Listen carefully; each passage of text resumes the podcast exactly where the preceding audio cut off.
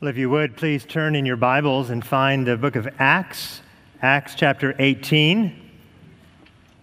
And listen to me as I read aloud verses 18 to the end of the chapter. After this, Paul stayed many days longer and then took leave of the brothers and set sail for Syria, and with him Priscilla and Aquila. At Cenchreae, he had cut his hair, for he was under a vow and they came to Ephesus, and he left them there, but he himself went into the synagogue and reasoned with the Jews.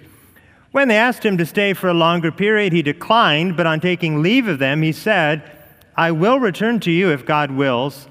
And he set sail from Ephesus. When he had landed at Caesarea, he went up and greeted the church, and then went down to Antioch. After spending some time there, he departed and went from one place to the next through the region of Galatia and Phrygia, strengthening all the disciples. Now, a Jew named Apollos, a native of Alexandria, came to Ephesus. He was an eloquent man, competent in the scriptures. He had been instructed in the way of the Lord, and being fervent in spirit, he spoke and taught accurately the things concerning Jesus, though he knew only the baptism of John.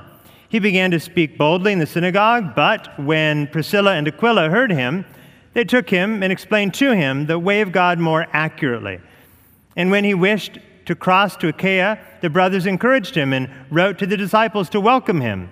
When he arrived, he greatly helped those who through grace had believed, for he powerfully refuted the Jews in public, showing by the scriptures that the Christ was Jesus. So that Paul's second of three missionary journeys has officially come to an end, and we're tempted as we get to the end of a journey like this to think that it's all about Paul, all about Paul's gifts, all about Paul's travels, all about Paul's weaknesses, all about Paul's work, and it's not. And the last thing that I want to do is take anything away from the Apostle Paul. That would be an awful thing for anybody to do. Paul is uh, the towering apostle in the book of Acts, he is a towering figure in the early church. I want to be like Paul. I hope if you're a Christian, you want to be like Paul. I want to follow his example. I'm thankful for his life and for his teaching. But as Luke wraps up Paul's second missionary journey, he lifts the hood of the engine and shows us the many moving parts behind Paul's ministry. We see the people and the churches who either made Paul's work possible or who took Paul's embers and fanned into flame, uh, roaring, spreading gospel fire. So, as important as Paul is, he is not all important. Christianity began as a dynamic movement of men and women exercising their spiritual gifts for the good and the growth of the church. And it's tempting, even today, to elevate singular Christian leaders as especially important. It's tempting to think that the future of the church depends upon the, the latest book or the excellent debating skills of your favorite Christian leader. But we all play a part, and each part is valuable.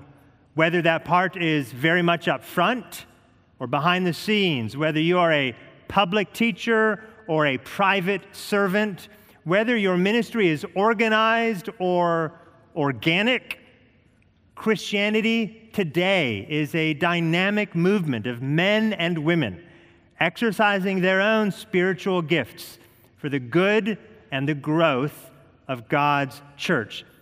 Now, look again at our passage. Paul sails from Cenchreae, which is just outside of Corinth in Achaia, and he's going to Syria because he wants to visit Antioch, his sending church.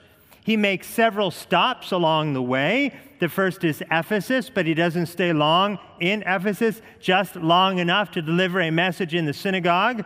However, he does uh, leave his traveling companions, Priscilla and Aquila, in Ephesus. He goes on to Caesarea, a port city, an important Roman center not far from Jerusalem. And most people think that the church that Paul greeted in verse 22 is actually the church in Jerusalem, not the church in Caesarea. Not only would we expect Paul to go to Jerusalem, where most of the first apostles still remain, But the fact that Luke says he went up to the church and went down to Antioch, that sort of resonates with Jerusalem, the city on a hill. Now, there is some question as to when exactly Paul's second missionary journey ended. I know a lot of you are really wondering about that this morning when you're driving to the church building today. Just when exactly did Paul's second missionary journey end? I think it ends once he arrived in Antioch. And if that's true, then verse 23 would mark the beginning of his third missionary journey. As he visits the churches God used him to plant several years before. Now, if you think verse 23 is actually the end of his second missionary journey, well, maybe you can argue with somebody about that over lunch. No, I would never encourage you to argue in any unedifying way. All right, in verses 24 through 28, Luke takes us away from Paul back to Ephesus, where a man named Apollos has arrived. Apollos is from Alexandria. He's an amazing teacher. He begins preaching in the synagogue until he is corrected and helped by Priscilla and Aquila. And he then goes to Corinth and starts up a teaching ministry there. That's our passage.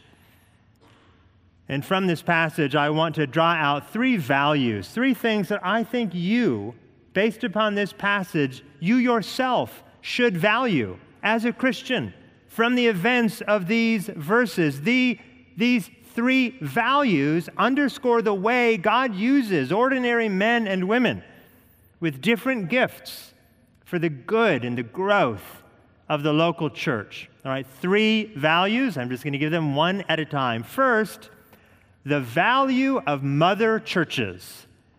The value of mother churches. So, a few years ago, a number of missions agencies started using this term sending churches. Sending churches. It's a good phrase. I used it already uh, to describe the church in Antioch. Uh, sending churches are churches that raise up leaders and send them out. Sending churches are deliberate about planting other churches. If we are faithful as a church to the Great Commission, we should want to be a sending church. However, I think there is another way of thinking about, or at least talking about, the local church that may be more helpful mother churches. Mother churches aren't merely interested in starting new works. A mother church never stops caring for the churches that she helps start, just like a mother never stops caring for her child. And if you're a mom, you didn't say, Well, you're a toddler now, so I'm done with you. You know, I think it's been said that, that mothering never stops, right? A mother church never stops caring about churches that have come from her. A mother church cares about gospel ministry beyond her four walls and beyond her own community. A mother church sends leaders and, and cares for them as best she can, as long as she can, either directly or indirectly. Our passage is filled with mother churches. So let's start with the church in Jerusalem. Look again there at verse 22. When he had landed in Caesarea, he went up and greeted the church, and then went down to Antioch. So after landing in Caesarea, we're told that Paul went up and greeted the church. I've mentioned a few reasons why I think that church he greeted is not the church in Caesarea, but actually the church in Jerusalem. And here's another reason why I think it's the church in Jerusalem. Look at verse 18. Luke tells us Paul was under a vow. That's how verse 18 ends. Paul was under a vow. Uh, he had been growing his hair out in Corinth. And this re- resembles the Nazarite vow that we find in Numbers chapter 6. An Israelite would take the Nazarite vow when he wanted to thank God for something or especially devote himself to God in an unusual way. Well, Paul may have wanted to remember Jesus' promise to keep him safe in Corinth. That's the promise we looked at last week in verse 10. But once out of Corinth, Paul begins the process of ending his vow, which included cutting his hair. And according to Numbers, the vows that these Israelites take would officially end in Jerusalem at the temple. So maybe this is why Paul wanted to go to Jerusalem. Now, whatever the details, we need to recognize as Christians that, that Paul did not need to make this vow. He didn't have to take this vow. He was under grace, not under law. And perhaps the vow was one way that Paul could be all things to all people, desiring to continue to be a good evangelist among his Israeli brothers and sisters. Well, in any event, Jerusalem, where he went, is certainly the picture of a mother church. Jerusalem is the, the first church in Christianity. It's the church that sent Barnabas to Antioch to minister. It's a church that later sent Silas to work with Paul. It's the, the local church that helped answer this universal church problem of whether or not Gentile Christians needed to be circumcised. Right? The, the, the, Jerusalem church had a great ministry. She was really a mother church, a church that cared about believers around the world. Let's look at another church, the church in Antioch. This is the main reason Paul left Corinth. This is where Paul's first missionary journey started. Antioch is, is far north of Jerusalem in Syria. We know from Acts chapter 11, verse 19, that the persecution that faced Stephen in Acts chapter uh, led others to go out and uh, spread Christianity outside of Jerusalem. And they founded a church in Antioch. Scattered, persecuted Christians left Jerusalem and founded a church in Antioch. Well, as I mentioned, Barnabas went to Antioch. He sent for Paul. They served together for over a year. And then in Acts chapter 13, the Antioch church sends Paul and Barnabas on their first missionary journey. They come back in Acts chapter 15. What do they do? Well, now they send out Paul and Silas, and they send out Barnabas and Mark. So Antioch is this vibrant hub of gospel ministry. But there's more. I recognize that Paul went to Caesarea primarily to get to Jerusalem, but we need to realize that Caesarea also had a church, and Caesarea had become home to a thriving and helpful congregation. We learn in Acts chapter 8, verse 40, that Philip's first missionary journey ended in Caesarea, where he probably planted a church. In Acts chapter 9, verse 30, when the Apostle Paul is in danger, where does he go? He goes to Caesarea. Caesarea is most famous for the fact that the Apostle Peter brought the gospel to Cornelius, the Roman centurion, who came to saving faith there in Caesarea. In Acts 21, when Paul is heading back to Jerusalem. It's the believers in Caesarea who care for him. He stays with Philip, and believers, members of that church in Caesarea, accompany and serve Paul as he goes to Jerusalem. Our passage mentions two other cities which wind up housing mother churches. One is Ephesus, which eventually became a congregation that serves churches throughout Asia. Uh, we think that the, the, the letter in, in, the Bible we have to Ephesus was a letter that was read by churches around Asia, with the church in Ephesus being the hub church. Another church is Cenchreae, that city just outside of Corinth, the city where Paul cut his hair. Do you know who is from Cenchreae? A woman by the name of Phoebe, whom Paul describes as a faithful servant of that church. Paul was so helped by her that he describes her at the end of Romans as a patron of many as well, and myself as well. So look at all these first century churches mentioned in these few verses, all of them in a unique way playing a role in encouraging evangelism around the world.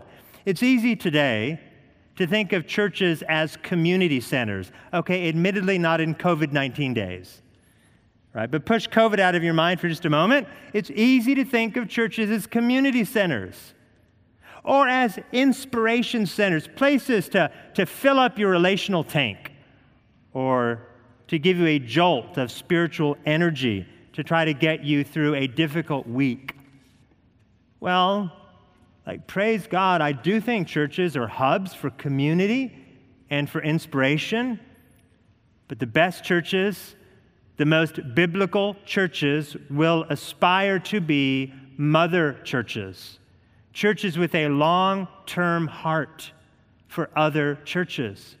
Mother churches need to be biblically orthodox committed to contending for the faith, once for all entrusted to the saints. We certainly see that with the church in Jerusalem and really all of these churches. May we, like Mount Vernon Baptist Church, may we be a church that goes deep theologically, a church constantly shaped and formed by God's word and able to shape other churches by God's word as well. Mother churches need to be stable. And this is really a gift from God, isn't it? It's all a gift from God, but, but some churches are in parts of the world where stability is really hard. Mother churches need to be stable, faithfully doing the same simple things week in and week out, year after year preaching, praying, singing the Bible. Right? It's one of the reasons why we, we gathered back in June.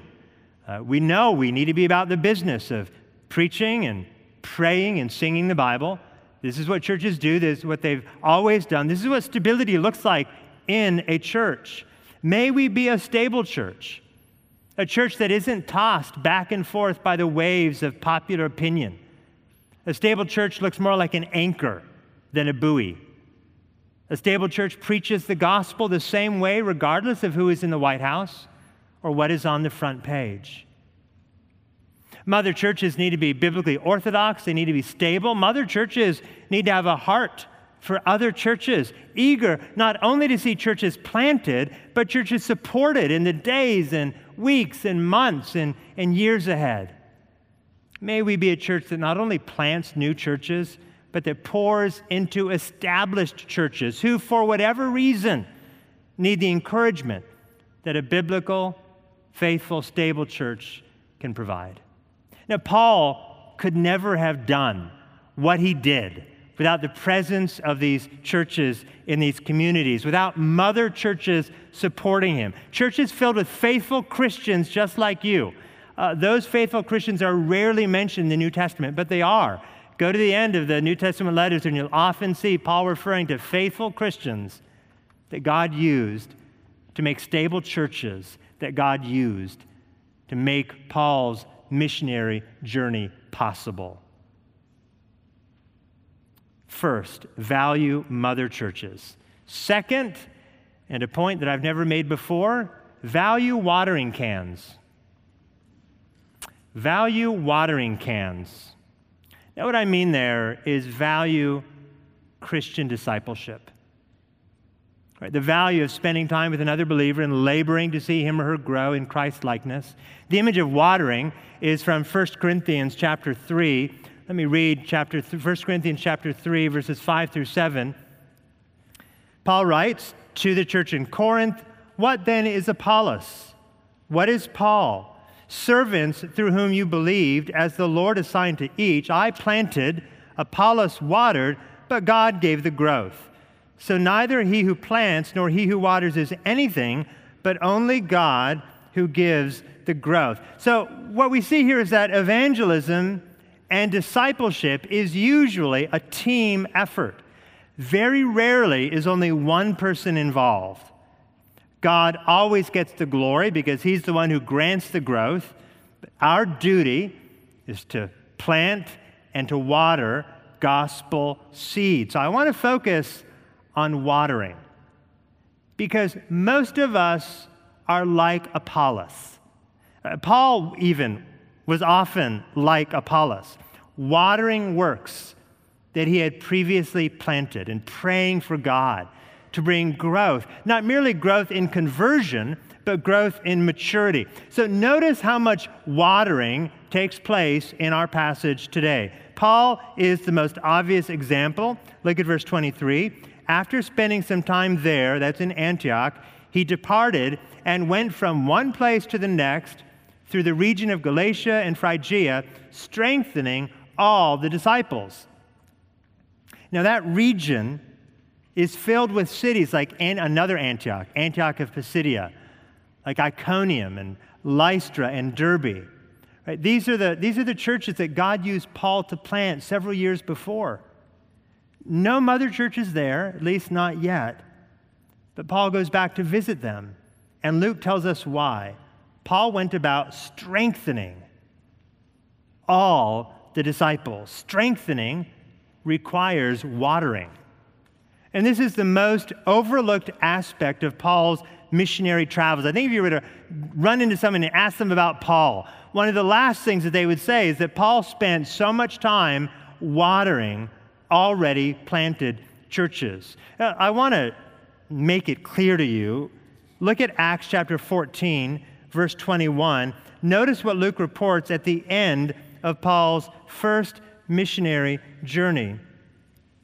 When they had preached the gospel to that city and had made many disciples, they returned to Lystra and to Iconium and to Antioch, strengthening the souls of the disciples, encouraging them to continue in the faith, and saying that through many tribulations we must enter the kingdom of God. That it's not enough to plant seeds, you must water because the trials of the world will burn them up. Look at Acts chapter 15, verse 36. This is the start of Paul's second missionary journey. He is still a watering can. And after some days, Paul said to Barnabas, Let us return and visit the brothers in every city where we proclaimed the word of the Lord and see how they are. Down to verse 41. And he went through Syria and Cilicia, strengthening the churches. Right, this kind of watering was a regular, normal part of the missionary activity of Paul, strengthening churches by watering gospel seeds. Now, my concern for the church today is that somewhere along the way, pastors and churches grew content in planting gospel seeds, which we should always be doing. We should always be planting gospel seeds. We should always be looking for individuals who have not heard the gospel and seek to bring the gospel to them. But somewhere along the way, pastors and churches stopped watering those gospel seeds. Churches who let the need for evangelism eclipse their responsibility for discipleship have missed the mark. And in the long run, the church will die as a result. Let's look at Priscilla and Aquila and see if we see this watering ministry in their lives. Remember, these are the Christian tent makers that Paul met in Corinth. Uh, Paul must have discipled them and been impressed by them because they traveled with him all the way to Ephesus. Paul clearly trusted them. Paul wanted them to stay in Ephesus because Luke tells us in verse 19 that Paul left them there. I don't think he just abandoned them. I think the idea is that you know, I can't stay here. I've got, I've got to go do some watering in these churches that God used me to plant years ago, but I want you to stay. I want you to be here. So he, he preaches in the synagogue. Some must have come to faith. And Paul leaves Priscilla and Aquila there. Now, eventually, Aquila and Priscilla become hosts to a, a church in Ephesus. We know that from 1 Corinthians 16, that they hosted a church in their home. Well, in verse 24, Luke draws our attention to their watering ministry. Uh, verse 24, now a Jew named Apollos, a native of Alexandria, came to Ephesus. He was an eloquent man, competent in the scriptures. He had been instructed in the way of the Lord, and being fervent in spirit, he spoke and taught accurately the things concerning Jesus, though he knew only the baptism of John. He began to speak boldly in the synagogue, but when Priscilla and Aquila heard him, they took him and explained to him the way of God more accurately. Now, was Apollos a believer, a genuine believer in Christ before uh, Priscilla and Aquila took him aside? I think so. We're told that he was eloquent, which can mean that he was learned. We're told he was competent, which can mean that he was powerful. We're told that he was instructed, literally, that he was catechized in the Christian faith, in the way of the Lord. We're told that he was fervent in spirit, which could mean that he was filled with the Holy Spirit. And we're told that he taught accurately the things concerning Jesus. Now, I know the devil is a great theologian, but, but Luke seems to be presenting Apollos as more than a good theologian. He seems to be presenting Apollos here as a, a true believer. And like Paul, when Apollos came to Ephesus, he goes to the synagogue and he preaches, and that's when Priscilla and Aquila hear him. But they don't like what they hear, at least not entirely. Luke tells us they took him aside and explained to him the way of God more accurately. Now, what did Apollos get wrong? Well, we're told in verse 25 that he knew only the baptism of John. Luke is referring to John the Baptist, right? The prophet at the start of Jesus' ministry who pointed people to Jesus and baptized them for repentance and the forgiveness of sins. Well, some suggest that Apollos was a Christian the way that an Old Testament saint was a Christian, believing uh, as best he could with the light he had.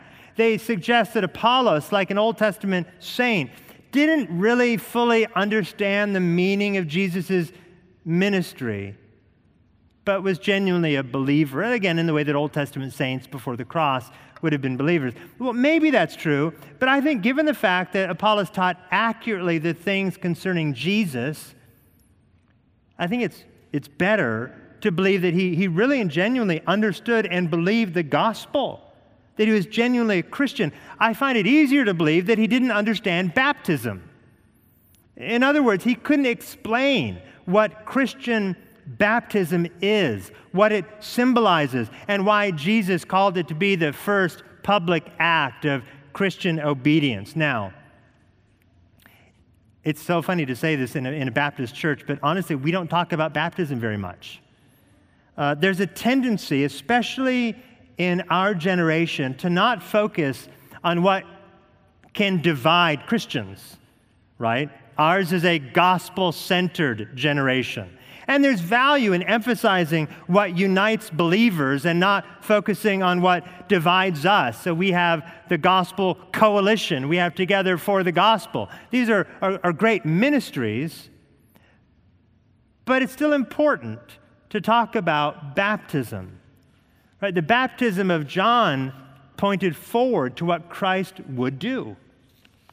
Christian baptism points backward not only to what Christ has done on the cross, but what Christ has done in the believer's life.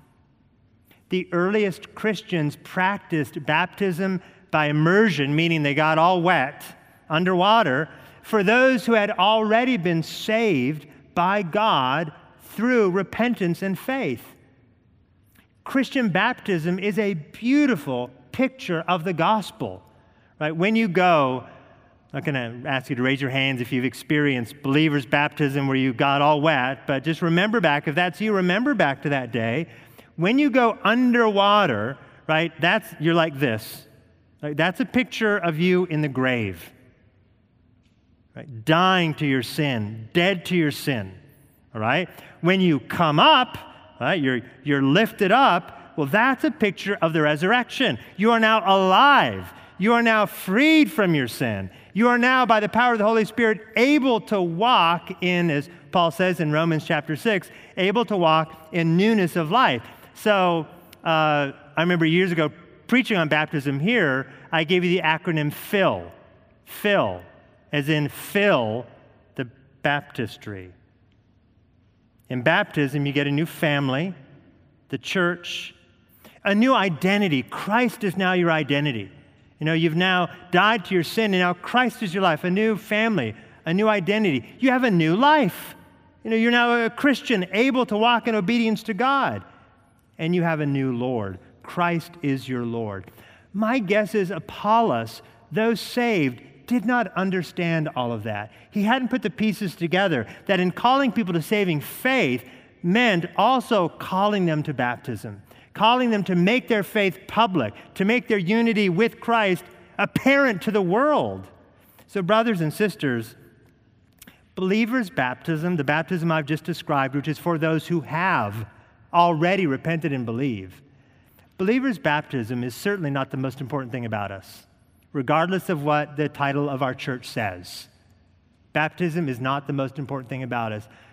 But don't let that lead you to think that baptism is unimportant. We are commanded by Christ to follow him in baptism. And so if you are a Christian and old enough, old enough to make a public profession, you should be baptized. You need to be baptized. It's a public, countercultural, God glorifying picture of the gospel of Jesus Christ in your life. And Priscilla and Aquila, I think, explained that to Apollos. Now, Priscilla and Aquila were not teachers in any formal sense. Aquila didn't teach in the synagogue, neither did his wife, but they were watering cans, right? They were correcting young Apollos who had so much potential, but who needed to grow in his understanding of the Lord. We have another example of a watering can, and that is Apollos. Look at verse 27. And when he wished to cross to Achaia, the brothers encouraged him and wrote to the disciples to welcome him. When he arrived, he greatly helped those who through grace had believed, for he powerfully refuted the Jews in public, showing by the scriptures that the Christ was Jesus. So Apollos wanted to go to Achaia. This is the region that had Corinth as its capital. Apollos wanted to go where the gospel had already been preached, where Paul had already labored. Apollos wanted to water. And notice that the young church in Ephesus commended Apollos. Apollos wanted to go, but he didn't go until the church in Ephesus encouraged him and sent him off, in fact, with a letter of recommendation. I would just say, by way of a, uh, an aside, if you are thinking about seminary or the mission field or the pastorate, I'd encourage you to remember this passage. You know, would your brothers and sisters encourage you to go? You know, have you asked them? Well, notice what Apollos did in Corinth, verse 27. He greatly helped those who through grace had believed. He watered, he discipled, he helped them by teaching Christ is the fulfillment of the Old Testament, apparently in a way that maybe was even a little better, a little clearer than, than the Apostle Paul. This teaching deepened their faith. It led them to trust and to, to love Christ more. Apollos watered. Now, what are you and I to make of all of this watering? Well, if you're an unbeliever, I'd like you to notice something that I think is compelling about biblical Christianity. It's not only the breadth of the church that the earliest Christians cared about. The earliest Christians didn't care merely how, how wide the church was, they didn't even care mainly how many churches there were. They valued the depth of the churches that had been planted. I think many today are skeptical of Christians and skeptical of the church because they, they see it as a place full of people mainly concerned about budget size and about seating capacity. I mean, tell me again, COVID 19 hasn't shaken that up a little bit. I know that there are churches like this. I, I know our, our own temptations to think like this. I know that there are churches content to bring people in the doors, to, to plant gospel seeds, but who aren't willing or don't understand the importance of watering them of discipling them, of shepherding them once they are in. Right? That is not biblical Christianity. In the Bible, saints are watered and they're, they're nurtured, they're cultivated, they're cared about. Right? They aren't, they aren't numbers on a page, but people always in need of God's mercy and grace. So if you believe in God, then you expect Him not only to save, but to shepherd. And what else should you expect from a church? And it's what you find in real biblical, however imperfectly.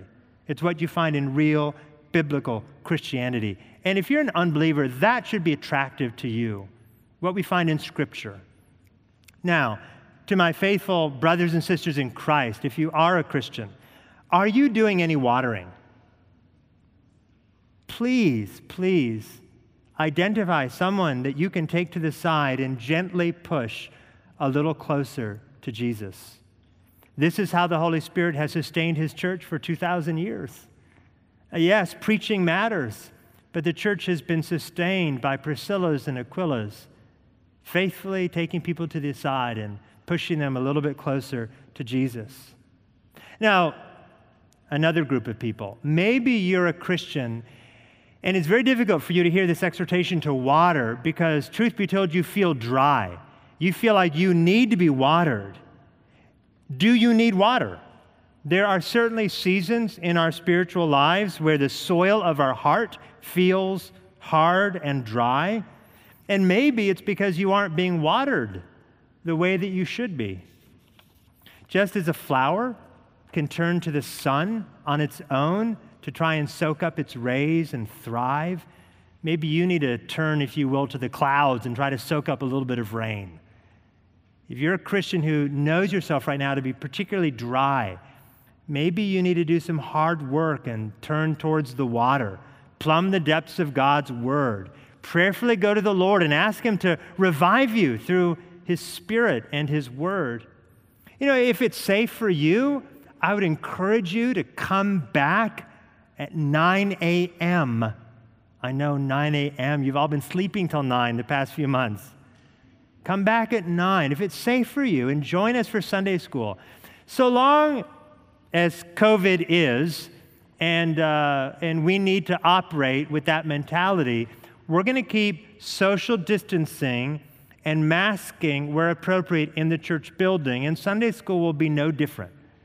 We're going to try to make it as safe as we can from our end. And if it's safe for you, I'd encourage you to come and be watered by the book of Romans. Be watered by these topical but biblical Bible studies that are coming up on the conscience or on the spiritual graces or uh, on difficult Christian questions. Uh, come and be watered. These are designed to water the gospel seeds in your heart. And if you are simply not growing as a Christian, and this has been going on for a while, would you reach out to me? Would you reach out to another elder? Would you reach out to someone and share that with us? Yes, God gives the growth, but you may just need a watering can in your life, and we're happy to try and provide one. First, value mother churches. Second, value watering cans. And third, value humble saints value humble saints. Priscilla and Aquila pop up in various parts of the New Testament. In Romans 16, verse 3, Paul refers to them as his fellow workers. In 1 Corinthians 16, verse 19, Paul refers to the church that meets in their house. I mean, that's just kind of cool, isn't it? You know, I mean, it's in the Bible for us to read today that they, they hosted a church in their home. In 2 Timothy 4:19, Paul tells Timothy to greet them. Paul loved them and urged Timothy to greet them. This is a special couple. They made tents, whether they were whether Priscilla and Aquila were more blue collar or more small business owner, I'm not sure. Uh, we aren't told that Aquila taught publicly. We're never told if Aquila was ever an elder. As a woman, Priscilla would not have been an elder in the early church. And she wouldn't have taught men and women in the church gathering. She would have known, both from her time with Paul and from Paul's writings, that elder leadership and elder ministry are reserved by Scripture to qualified men, not to all men, but to qualified men. But none of this stopped Aquila or Priscilla from serving. They didn't need a title. They didn't even need the gift of teaching. They just needed the gospel and a heart to serve. And I love the fact, again, that Christians all around the world today know this Christian couple for the way they humbly but boldly took the great Apollos aside and corrected him. Again, I, I don't even know when you know that I'm being funny, all right? How much am I going to know when there's humor in the Bible?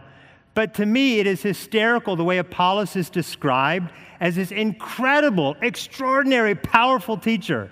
And then you read, and Priscilla and Aquila took him aside and explained to him the things of God more accurately. If there's like anybody that you would think you don't have to do that, the way Apollos is described, it would be Apollos. But that's exactly what they do, and that's exactly what Priscilla does a woman. She, with her husband, takes him aside and straightens him out. And so I'd like to address the, the women here this morning. If you struggle with the fact that the Bible limits the office and the function of elders to biblically qualified men, I know that that can be hard to embrace, especially when we live in a world that does all it can every minute of the day to argue there really is no fundamental difference between men and women. And it can be hard in light of that teaching to see God's wisdom in giving men and women different roles in the church and, yes, in the home. And I pray that you would understand these different roles are not a matter of different dignity, different value, different worth. They are just that different, different roles. Just as God the Father had the role of sending God the Son, and God the Son had the role of being sent, and yet both are God. So we, as God's creatures, have been given, according to God's inscrutable wisdom, different roles and those different roles do not make any of us inherently less valuable than the other. We are of the same value, but we have different jobs. And God saw fit to limit the office of pastor to qualified men. And I pray that you would embrace this truth and that you would see what a gift to God and to the church you are. Learn from Priscilla. She didn't teach in the synagogue. But when something needed to be said, she joined with her husband and she spoke clearly. Now, I want to share with you a Priscilla moment that I had this week, and I've sought permission from the Karens to, to share this. But this week, I learned that Anna Karen broke her arm. She's fine. She broke her arm. And uh, so I called, and I didn't know many details about this. And of course, Richard has had health issues galore for so long. And so I called them on the phone. And uh, Anna answered the phone, and, and we started talking. And eventually, she put me on, on speaker so that I could talk to Anna and Richard at the same time. And, and I'm sharing with them. And of course, I'm trying to help them know that as a, um, as a concerned pastor, I know how hard it can be, stuck at home with COVID 19. That's compounded by being stuck at home with Richard's eyesight. Now that's compounded by being stuck at home with a broken arm. And, and Anna just lovingly and gently interrupted me and said, Aaron, God is sovereign. There are things we can learn when we are away from the body that we cannot learn if we have the blessings of being with the body. And those are the things that God is teaching us right now. She said something like that, and I said, Yes, ma'am. I have a job, right? I have a job. Praise be to God. I walk up and I get behind this pulpit that thankfully isn't larger than me, and I, I deliver the word of God. But, but, but women, you have a, a job as well, a special role in the church. Now, please don't all call me on the same day to correct me, but just recognize what God empowers. Men like Aquila. Maybe Aquila was an elder in the church in Ephesus. I, I, don't know, but the Bible certainly doesn't make it clear that he was an elder. And yet, he is commended in chapter after chapter of the Bible as being a faithful servant of the Lord. So may God give us many Aquilas and many Priscillas. Now, what about Apollos? I'm not sure that there's anyone in Scripture whose teaching is commended the way Apollos is commended. He was Apollos was Spurgeon before there was Spurgeon. Now, I know this is an argument from silence, but Apollos seems to have graciously received the correction from Priscilla and Aquila. It did not matter to Apollos that they were just tent makers. He listened and he learned, apparently, and he went on to preach more powerfully than ever before in Corinth. So, are you willing to be corrected the way Apollos was apparently willing to be corrected? And what about Paul? What about Paul? In the book of Acts, as Paul's second missionary journey comes to an end, if I were writing this, if it weren't Luke, but if Aaron was writing the book of Acts, and we got to the end of Paul's second missionary journey, I would have described the banners that people were like throwing up in Antioch. Welcome home, Paul.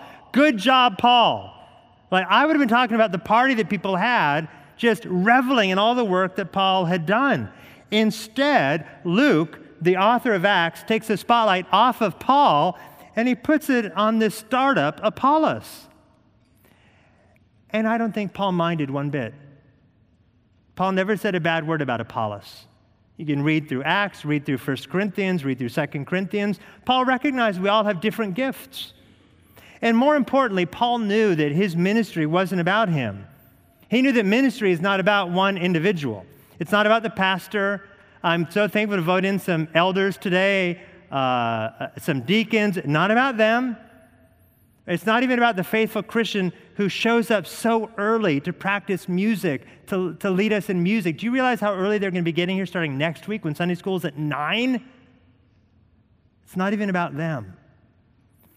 All right, Christianity is about a Jewish carpenter turned rabbi who never complained when he was scorned and reviled and ultimately hung on a cross. So, how could a man like Paul, committed to knowing nothing except Jesus Christ and Him crucified, really mind the fact that a man like Apollos received for a season a little more glory than him?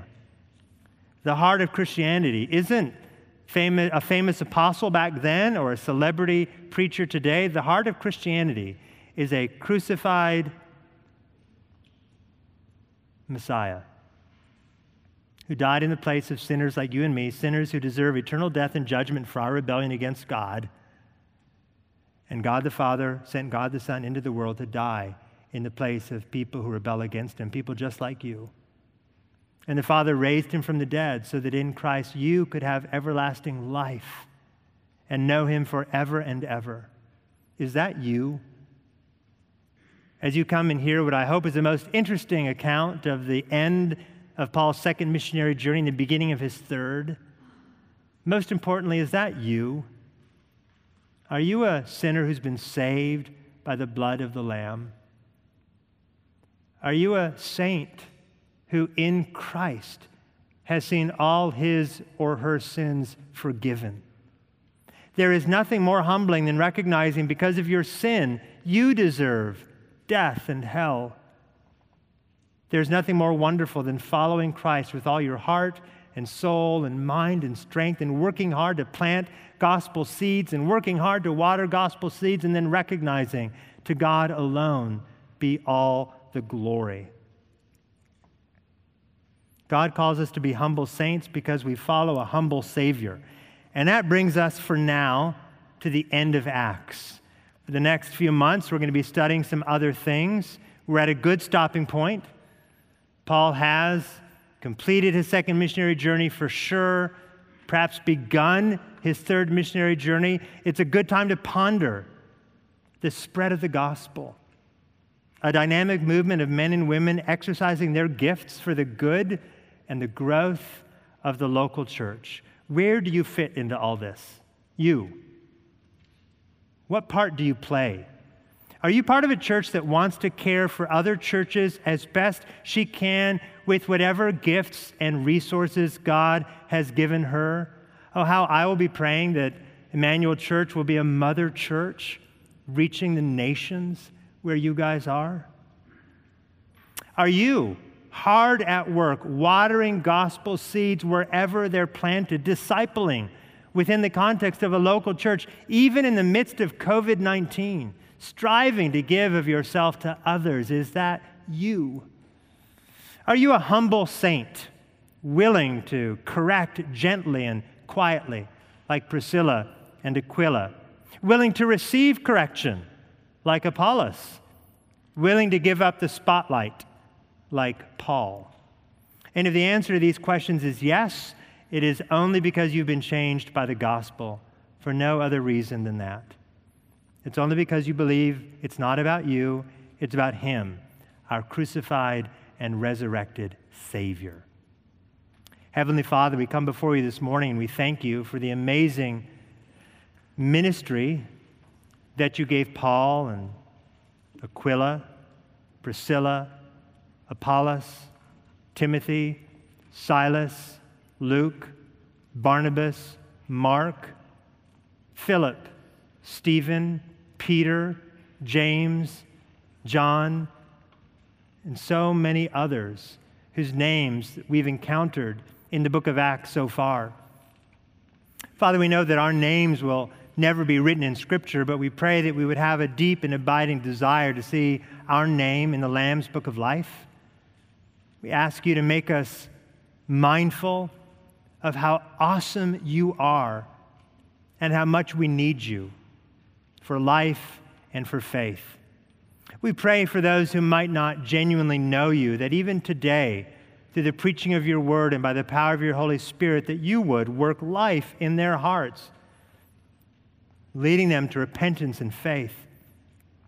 We pray for those of us who do know you, that we would grow deeply to love you more, to rely upon your word, to love the saints, and to do it all to the praise of your glorious grace. It's in Jesus' name that we pray.